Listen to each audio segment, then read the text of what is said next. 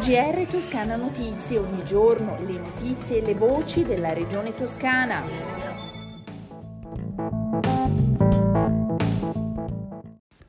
Gentili ascoltatrici e ascoltatori, benvenuti all'ascolto del GR di Toscana Notizie. Un sostegno e una risposta concreta a tutti gli allevatori toscani di razze suine, soprattutto quelle allevate allo stato brado o semibrado. È in arrivo infatti un bando da 4 milioni di euro per il 2021 da destinare alla realizzazione di idonee recinzioni in grado di limitare le interazioni tra gli animali allevati e gli ungulati selvatici, principalmente cinghiali, potenziali vettori di patologie. Potranno fare richiesta delle risorse tutte le aziende toscane che rispondono ai requisiti inseriti nel bando che fissa anche l'intensità del sostegno ai massimali 200.000 euro e ai minimali 5.000 euro di contributo. La giunta toscana mette gambe all'intesa già siglata lo scorso febbraio con il comune di Montieri nel Grossetano e che aveva lo scopo di fare squadra nel sostenere le imprese che intendessero insediarsi nel territorio e trasferirsi nell'area industriale di Campiano, contribuendo così alla creazione di un polo polifunzionale ecosostenibile. E la giunta, su proposta dell'assessore all'economia Leonardo Marras, ha infatti messo nel frattempo a disposizione del progetto 2 milioni di euro che sommati ai 200.000 euro che porterà in dote il Comune, finanzieranno un bando per la reindustrializzazione dell'area attraverso il sostegno di investimenti alle imprese. Nelle ultime 24 ore in Toscana i nuovi casi di coronavirus sono 391, l'età media è di 37 anni, 4 i decessi. I ricoverati sono 300, 3 in meno rispetto a ieri, di cui 47 in terapia intensiva. Sono pronti i primi itinerari risultato del protocollo d'intesa Viaggiare in Toscana tra residenze d'epoca, castelli e giardini storici.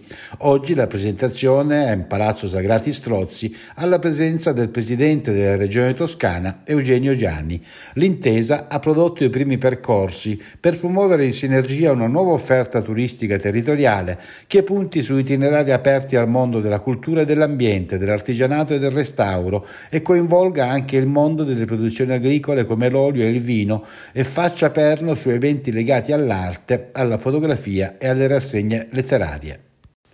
Fosco Maraini, alpinista, etnologo, fotografo, poeta, scrittore e viaggiatore, era innamorato soprattutto delle montagne che fanno da corona al territorio, a tal punto da comprare nel 1975 una vecchia dimora in Garfagnana, la la Pasquigliora per farne rifugio dai tumulti del mondo esterno ed è proprio in onore della Pasquigliora che è stato presentato il progetto del comune di Molezzana per la sua valorizzazione sostenuto dall'Unione dei Comuni e la Fondazione Cassa di Risparmio di Lucca.